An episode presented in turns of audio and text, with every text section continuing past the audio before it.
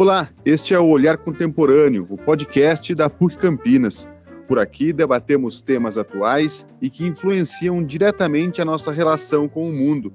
Hoje o assunto é a crise que se instala no mundo todo, na esteira da pandemia da Covid-19 e também da guerra na Europa. Um estudo do Banco Mundial prevê risco de recessão mundial em 2023 e possibilidade de danos a longo prazo na economia. Tudo isso em um momento em que o mundo enfrenta a maior desaceleração da economia desde os anos 70. Outro ponto abordado é que os aumentos nos juros podem deixar a taxa de inflação central global em cerca de 5% em 2023. É quase o dobro da média de cinco anos atrás da pandemia, segundo o estudo. Para debater esse momento que o mundo vive, Marcelo Andriotti e eu, Carlos Giacomelli, recebemos dois especialistas no tema a professora Kelly Ferreira, diretora do curso de Relações Internacionais da PUC Campinas, e o professor Paulo Oliveira, da Faculdade de Economia e também pesquisador do Observatório da PUC Campinas. Eu gostaria de agradecer a disponibilidade da professora Kelly e do professor Paulo e já dar as boas-vindas com uma pergunta para os dois responderem, começando com a professora Kelly. Devemos ficar preocupados com 2023? Olha, eu sempre acho que é um tanto pessimista falar que a gente deve ficar preocupado, porque cada vez a sociedade nos apresenta com maiores desafios. Mas pelo menos o, o 2023 a gente pode ver com um pouco de um respiro de alívio, porque nós não, a pandemia entrou em um período controlável, agora nós temos vacinas, podemos recuperar todas as atividades econômicas. Então, apesar de todos os problemas, eu ainda vejo 2023 com maior otimismo se comparado ao que a gente, os períodos de 2020 e 2021. Eu concordo discordando um pouco da professora Kelly é, pela, um pouco pela semelhança do período que a gente está vivendo, né, com, com algumas crises é, anteriores, né, o próprio Banco Mundial é, emitiu uma, uma, uma nota, né, é, colocando um pouco essa preocupação é, com o atual cenário, né, que é um cenário de recuperação, como a professora Kelly colocou, é, mas ao mesmo tempo né, de, de, de, uma coordenação um pouco estranha de políticas fiscais e monetárias, né, que precederam também em outros momentos da história é, algumas recessões globais, né, não só é, mais do que um arrefecimento das taxas de crescimento global, uma recessão caracterizada aí pela, pela redução da, da da renda per capita global, né, em alguns momentos. Então, há esse alerta, há essa preocupação, né, dado aí o contexto anterior, marcado inclusive pelas políticas econômicas de, de mitigação dos efeitos da crise da pandemia. Falando especificamente sobre a pandemia, né, que, gente, que, que todo mundo já esperava que ela trouxesse um reflexo na economia de todo mundo. E, professor Paulo, na sua avaliação, há uma dificuldade acima do esperado na recuperação mundial da economia pós-pandemia, ou essa recessão já fazia parte do pacote, está dentro do que se esperava? O que a gente está vendo agora é um, digamos, um rebote, né? Por quê? Porque a, a, se a gente olhar o período da, da crise ali, o período mais ligado aos efeitos da pandemia, é, a gente foi até surpreendido com uma recuperação muito rápida, né? Os economistas gostam de chamar de, de recuperação em V, né? É, porque a gente teve de fato uma retomada da, da demanda, né, bastante rápida e sim motivada por uma coordenação também, não, uma coordenação, mas uma, uma coincidência, né, de políticas de gasto do Estado e políticas monetárias mais favoráveis, né, com taxas de juros baixas, que é, permitiram e até promoveram aí uma recuperação muito rápida da, da demanda internacional, né, da demanda global, digamos assim.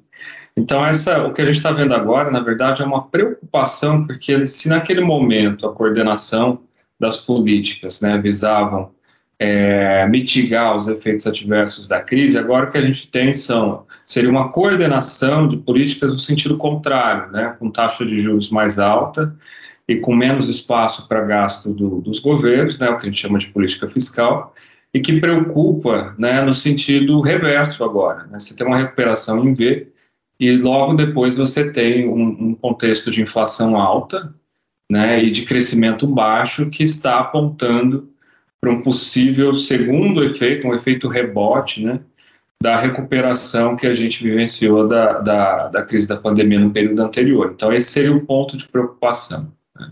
Essa crise internacional, ela é focada especialmente nessa questão econômica, ou, professora Kelly, você acha que existe também nesse cenário de dificuldades das relações internacionais, é, você acredita que teve o, é, que essas dificuldades, essa crise foi turbinada por especulações e também por movimentos políticos?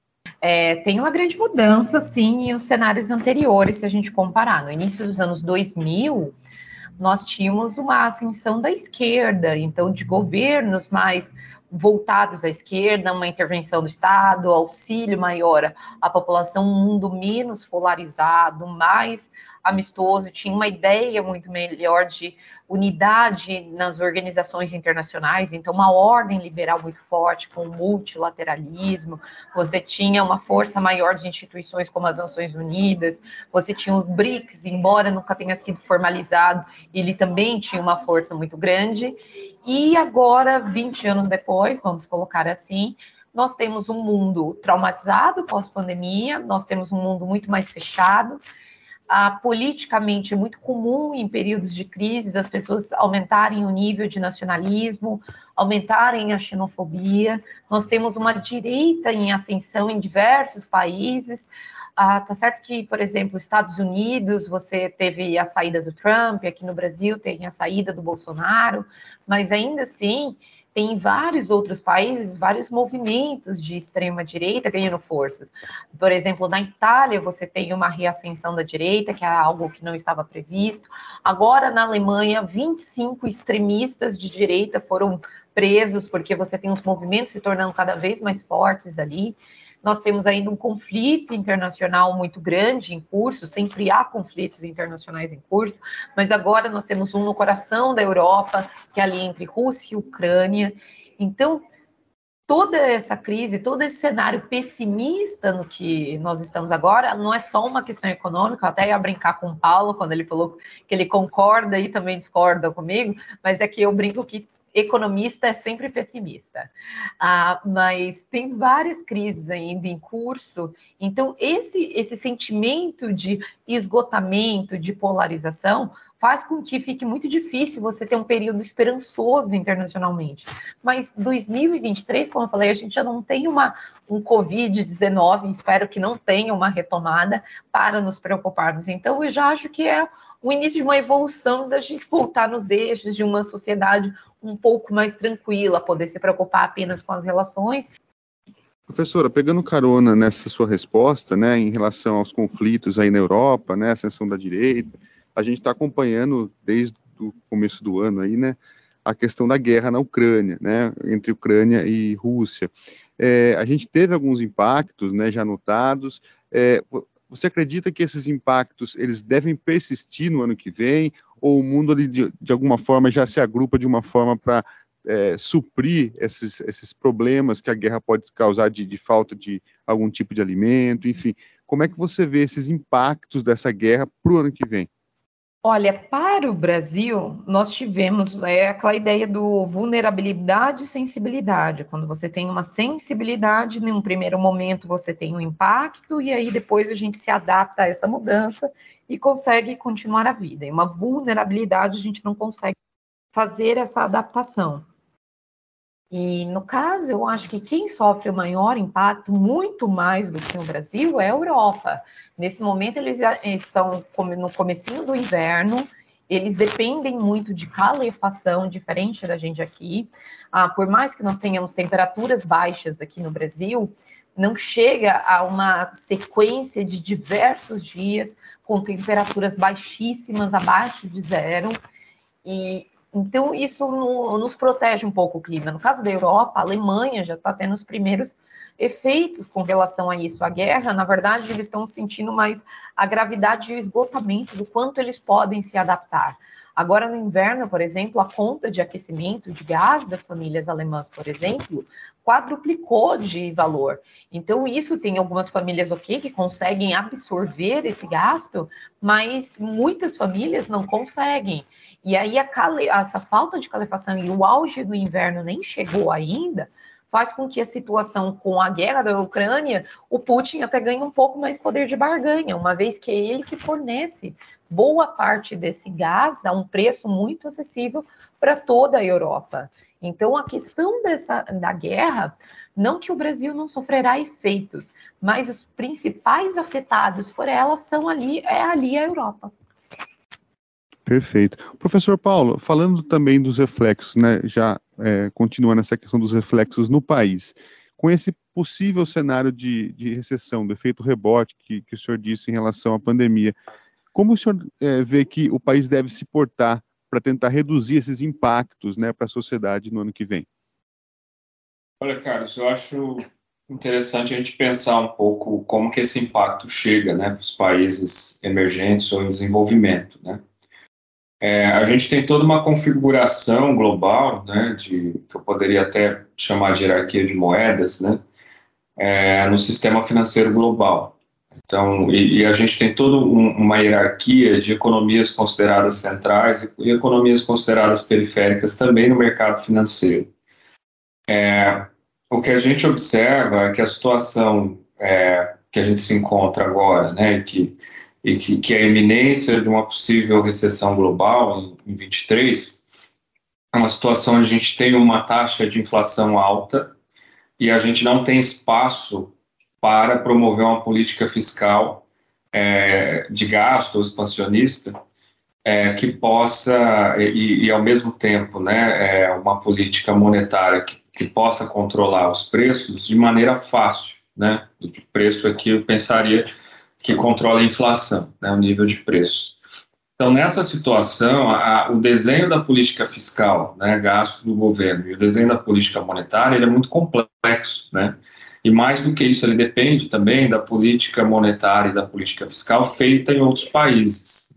Você falava, vocês falavam da, da, da guerra, e eu, eu estava pensando aqui, né? Um, um dos principais problemas é, que a gente tem com a crise da Covid, um efeito deletério aí, seria exatamente a, a um choque de demanda né, que vem de algumas, de algumas forças. Né? Por exemplo, a ruptura de alguns fluxos comerciais. Né? No momento pré-pandemia, embora o mundo já viesse numa onda um pouco mais, é, um pouco menos globalista, digamos assim, no sentido de é, pelo menos na questão da produção, depois a professora Kelly pode comentar na questão política, mas pelo menos na questão economia-produção, numa postura mais conservadora em relação à fragmentação da cadeia produtiva, né? Então, no momento anterior, você vinha dividindo a produção em várias etapas, muitas etapas, e cada etapa num país, você vem num movimento um pouco de questionar isso, e a pandemia reforça, né? é, um pouco o risco dessas cadeias globais de produção. Então, o rompimento dessas cadeias, que é basicamente rompimento de comércio, aumenta o custo de produção. É, a guerra da Ucrânia né, tem um impacto muito, é, muito significativo né, no custo é, da energia e no custo da alimentação. A gente está falando de dois países é, que envolvem aí um, uma oferta significativa de petróleo e de alimentos, né, no caso da Ucrânia. Então, tudo isso joga ou, ou coloca uma pressão nos preços para cima. No caso do Brasil, a gente se encaixa é, exatamente nesse cenário, né, o risco é, de, de, não conseguir gerenciar essa, essa questão delicada de, de uma desaceleração do crescimento frente a uma uma inflação alta, isso falando em termos globais, né? E um risco adicional que é o risco financeiro. Né? Que risco é esse? Com as economias centrais de forma praticamente coordenada, né? elevando é, as suas, aliás, vou corrigir, é descoordenado, mas é, é, é síncrono, né? É, ao mesmo tempo elevando as suas taxas de juros, o que a gente tende a ver é uma fuga de capitais né, das da periferia capitalista, outros países emergentes, para os grandes centros financeiros. Então, o Brasil está nesse contexto é, onde né, a gente corre o risco de ter que elevar demasiadamente a nossa taxa de juros, que impede um pouco a retomada da, da, da produção, e ao mesmo tempo é, ter que lidar né, com uma situação onde a gente tem uma fuga considerável de dólares, né, falando um linguajar um pouco mais, mais, é, mais compreensível, né, uma fuga de dólares do país, mas que na verdade é uma fuga de investimentos e, e, e pode, né, no caso do Brasil, é um pouco menos grave pelo montante de reservas que a gente ainda tem, né, para lidar com uma situação como essa, é, mas de qualquer forma sofrer esse impacto da, da, da saída né, de investimentos do país que vão para economias centrais em um contexto onde os juros nessas economias são muito mais atrativos. Então, é, o que está no radar são essas questões, né, não só para o Brasil, como outros países emergentes. Né. Professor, aproveitando então essa análise que, que o senhor acabou de fazer, é, qual, é, na sua opinião, qual seria a principal mudança na política econômica internacional que o Brasil deveria fazer nesses próximos anos aí? Ou seja, pensando em médio e longo prazo? Olha, é, não é nem uma, uma, questão de mudança na política internacional, pensando aí política cambial e, e basicamente política cambial e política comercial, né? É, é um pouco é, questão mais complexa aí vai estar na, na gestão da política é, da taxa de juros, sim também no câmbio, né? E é, na política fiscal, ou seja, no gasto público. Né? A recomendação que a gente tem, tem, tem visto que tem emanado aí, né, do, inclusive do, do Banco Mundial, é que diante né, da, da necessidade de, de, primeiro controlar os preços, que é o que os bancos centrais devem, devem optar nesse momento, a política fiscal, que é o gasto do governo, ela deveria priorizar é, o repasse né, de dinheiro, sobretudo para os grupos mais vulneráveis. E aí o que a gente vê, isso é uma boa notícia, é que, mesmo agora na equipe de transição, a gente percebe uma, uma, uma tendência ou uma confluência aí de, de de ideias sobre esse tema, é, que é repensar o teto de gastos, né? Porque a gente precisa, de alguma forma, aproveitar o pouco espaço de, de, de gasto que a gente tem para fazer uma política que a gente chama de anticíclica, né? Num possível contexto de, de contração da atividade global, a gente teria que gastar, né? Um pouco contrassensual, mas é, é o que faz sentido do ponto de vista macroeconômico. Então, aproveitar esse espaço e aproveitar esse espaço que é reduzido, obviamente, sobretudo para é, o atendimento de grupos mais vulneráveis. Né? O que a gente vê no, no caso aplicado no Brasil é tentar tirar o gasto, parte do gasto social, com, com Bolsa Família, por exemplo, do teto de gastos. Isso estaria na recomendação né, do Banco Mundial. É, e, ao mesmo tempo, algum tipo de controle é, de capitais né, que e, e de gestão da taxa, da, da taxa de câmbio que evite grandes choques, né, ou grandes oscilações na entrada e na saída de capitais é, da nossa economia, né, que, que isso desestabiliza, né, inclusive a, a produção, é, frente a esse contexto internacional que deve ser um contexto é, de menor fluxo de capital para as economias menos desenvolvidas. Né. Professora Kelly, eu queria falar um pouquinho da China agora, que é onde todos os olhares do mundo estão sempre voltados, né? É, ultimamente a gente tem visto notícias aí das dificuldades que, que estão enfrentando é, com a política da Covid-0, né? É, o fechamento de algumas cidades, o crescimento de casos. De que forma isso pode impactar as demais economias mundiais e o Brasil especificamente? É preocupante ou não a situação por lá? Na verdade, a situação por lá ela tem uma característica muito peculiar. É, muitas vezes está sendo anunciado que são manifestações para a retirada do Xi Jinping, que é uma protesto contra o governo do Xi Jinping. Na verdade, não. São protestos muito específicos, voltados para a política do Covid-0. Além disso, são protestos pontuais na China, são comuns. Então, é algo que dá para ser facilmente resolvido como, por exemplo, uma questão trabalhista com relação a uma empresa contra uma empresa, por exemplo, que está poluindo lagos, isso é muito comum. Então, primeiro é isso que tem que se ter em mente quando a gente fala de manifestações na China. Um segundo ponto é que é, essas manifestações com relação ao Covid-0, o que, que o governo fez? O que ele já poderia fazer. E não dá para retirar todas as restrições com relação ao Covid-0. É da sociedade chinesa ter essa grande preocupação com os mais velhos, com a questão do, do coletivo. Então, isso daí é, é, algo que vai se perdurar. Essa política do Covid-0 não vai sumir da noite por dia mas algo que já está acontecendo é em algumas cidades você ter uma flexibilização. Qual é o problema com relação a essa do Covid-0? Não só o, os chineses, como o restante do mundo, tem receio que, se por um acaso a política volte a ser aplicada de uma forma rígida, ela seja, seja muito difícil você manter a economia em curso. E a China, nós já estamos, já está acontecendo uma política que você vê com muita clareza uma desaceleração, desaceleração econômica. Você tem uma geração inteira que foi prometido que haveria sempre uma abundância econômica, então eles viram para os pais deles melhorando de vida, irmãos mais velhos, e agora quando chega essa galerinha que está dos, dos 35 para baixo, eles chegam ao mercado de trabalho e não vêem empregos, eles têm um pessimismo, mas e por enquanto, onde eles estão focando essa questão?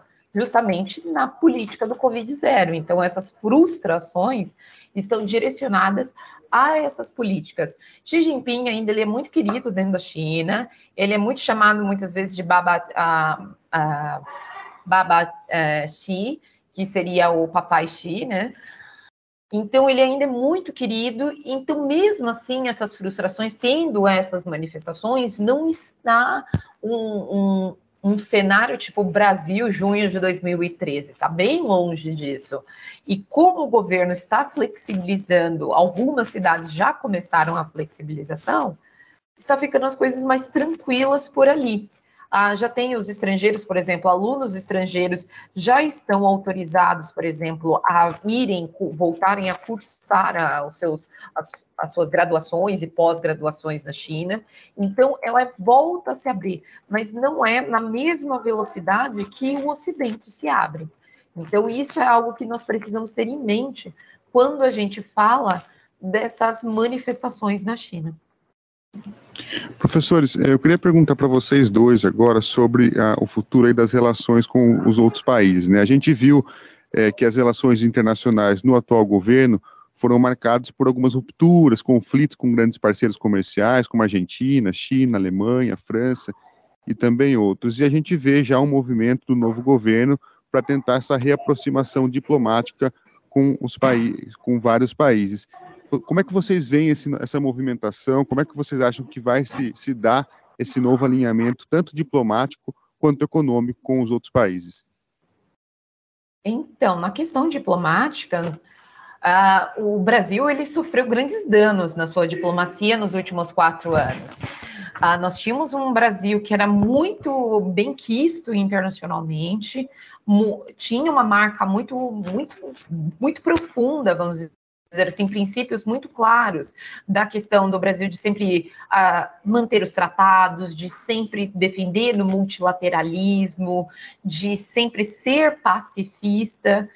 Então, quando você tem esse choque com relação à entrada do governo Bolsonaro, que é um governo de ruptura, que vem para falar, olha, eu não vou seguir é, os trâmites internacionais, eu não quero saber sobre participar de organizações internacionais como Nações Unidas, ele causa um dano muito severo na diplomacia. Mas, ao mesmo tempo, a gente tem de ver que o Bolsonaro e o Ernesto Araújo são frutos do Brasil que nós temos hoje, de um Brasil de longa data.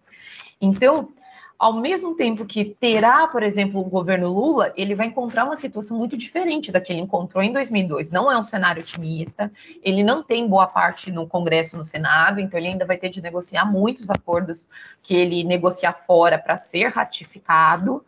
Dessas negociações, dentro do Itamaraty também ele tem de fazer uma, uma coesão de para poder ter uma política internacional voltada voltada ao multilateralismo, porque o Ernesto Araújo, mesmo ele não sendo bem quisto dentro do Itamaraty, ele é um fruto desse, desse, dessa conjuntura, e ainda assim revela muitos dos conservadores que estavam ali inibidos no Itamaraty, eles, na verdade, estão se soltando, estão indo a público, então haverá resistências dentro do Itamaraty, mesmo sendo um governo anterior, um, colocando anterior, eu estou colocando um governo Lula que antigamente teve uma boa experiência, eles sabem como, é, como foi a gestão, ainda assim o governo Lula terá dificuldades para poder reconstruir a imagem. E é esse o principal ponto. Ele tem de reconstruir a imagem brasileira lá fora. E isso não é algo que será reconstruído da noite o dia. Não dá para falar para a sociedade internacional: olha, esqueçam os últimos quatro anos, o Brasil teve um um lapso, não sei, um surto coletivo, um delírio coletivo, e agora nós voltaremos a, a cumprir tudo que nós sempre fizemos. Não dá para fazer isso. O Brasil terá de fazer um, um movimento de remediação, de erramos, lamentamos, temos esse problema, Vamos ainda trabalhar essa questão, como eu falei, esse conservadorismo que estava latente no Itamaraty, ele veio à tona, então ele terá de ser adereçado, ele não tem como ser ignorado, e vai ter de ficar muito claro para a sociedade internacional que não será ignorado e que serão, o Brasil vai trabalhar para tentar resolver esse problema. Então, ainda assim nós temos uma imagem a reconstruir, vai demorar um pouquinho para voltar o Brasil ter no cenário internacional ou a imagem que nós tínhamos antes. É, eu acho que, focando aí, né, puxando a sardinha para a minha brasa, né, pensando mais sobre a, a, política comercial, as relações comerciais, é, esse período, é, da minha perspectiva, tinha um desalinhamento grave, importante de ser observado, né? É, no período pré-Bolsonaro, as relações comerciais elas, elas é, buscavam ali um alinhamento com países é, que nos traziam maior complementariedade. Né? O que, que, é isso?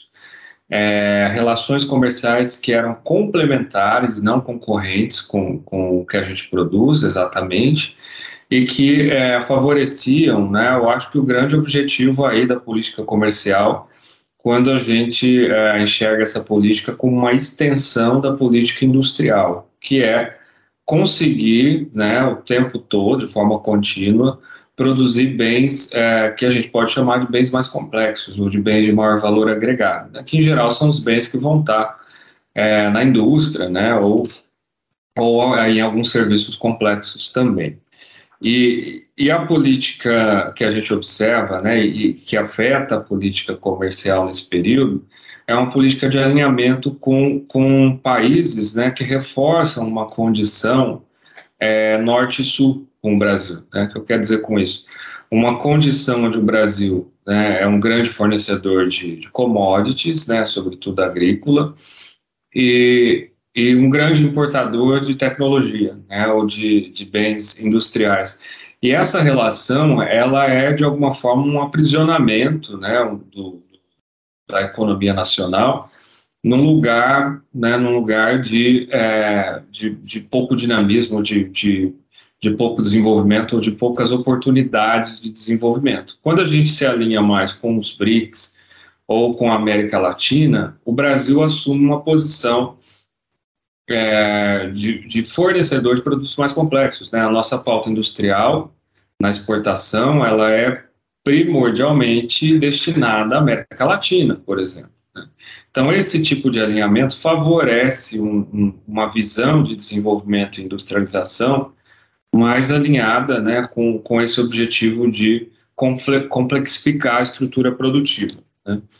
E, e, algumas questões que vêm aí da, da posição do, do Brasil e, e, enfim, e da relação com, com algumas grandes pautas né, na agenda internacional também nos atrapalharam. Por exemplo, a questão da política da política ambiental, da preservação do meio ambiente, né, a agenda ambiental, é, que, que prejudicava inclusive né, a, a, produção agrícola, por exemplo, né, que é um consensualmente um, um um, um setor né, que, onde a gente tem uma competitividade alta. Né? Então, é, eu acredito que, uma, que um realinhamento né, da, da, desse multilateralismo que a professora Kelly colocou e, e, e de aproximação com alguns países que, que parecem mais benéficos a, a, a, para as relações comerciais, eu vejo como muito positivo, né, no sentido de, de trazer de volta esse debate sobre a, a uma industrialização e uma complexificação da nossa estrutura produtiva, que, claro, está ligado com maiores níveis de desenvolvimento, com maiores salários, com demanda por mão de obra mais qualificada e com níveis né, de, de bem-estar mais elevados para a população.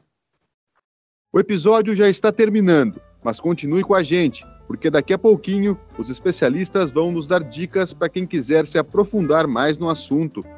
Gostaria de agradecer demais os nossos convidados, a professora Kelly Ferreira, diretora do curso de Relações Internacionais da PUC Campinas, e o professor Paulo Oliveira, da Faculdade de Economia, e também professor do Observatório da PUC Campinas. Esperamos vocês novamente em outra oportunidade. Nós ficamos por aqui, mas você pode acompanhar todos os episódios do Olhar Contemporâneo nas principais plataformas de áudio e na página puccampinas.edu.br barra podcast. Se você quer compartilhar alguma sugestão ou crítica conosco, não deixe de enviar seu e-mail para podcast.puc.puc-campinas.edu.br. Agora você fica com as dicas do olhar. Vamos lá, indicações de livros e filmes. Ultimamente, eu estou achando muito interessante alguns podcasts que trabalham com isso, não só o da PUC, mas tem o Chutando a Escada, que é feito pelo pessoal da Federal de Uberlândia, que é bem interessante, pelo Felipe Mendonça e pelo Geraldo Zarran. E o Xadrez Verbal, verbal, esse é um pouco longo, mas ele faz um super apanhado da comunidade internacional. Também é interessante seguir o Twitter de algumas personalidades que comentam política internacional. O Oliver Stunkel, por exemplo, ele faz ótimas análises bem resumidas ali nos, nos threads que ele lança no Twitter sobre os assuntos de política internacional. E sobre livros, eu gosto muito do, de indicar o livro do, do Timothy Snyder, sobre a tirania, porque ele coloca muito sobre essa guinada à direita, porque o mundo está fazendo isso e como é que isso que se retrata sobre o Brasil, o, o Jairo Nicolau, o Brasil dobrou à direita, que ele vai explicar a primeira eleição do Bolsonaro e depois ele vai comentar justamente as uh, ele lança agora um segundo livro tentando explicar o movimento mundial à direita e não só as eleições do Bolsonaro. Eu indicaria é, as discussões que o Banco Mundial tem feito, o acompanhamento dessa, dessa, desse contexto internacional de, de é, sincronização de políticas monetárias e fiscais, né, sobretudo é, a nota publicada em setembro de 2022, né, que em inglês seria Is a Global Recession é, Imminent, né, seria, traduzindo, né, a recessão global é, é eminente, né? a gente está à beira de uma recessão global, é, que, que discute né, exatamente do ponto de vista econômico, é uma leitura até um pouco mais técnica, mais, mais acessível, né? discute e compara aí diferentes, diferentes crises e, e esse momento que a gente está vivendo agora, né, na virada de 22 para 23.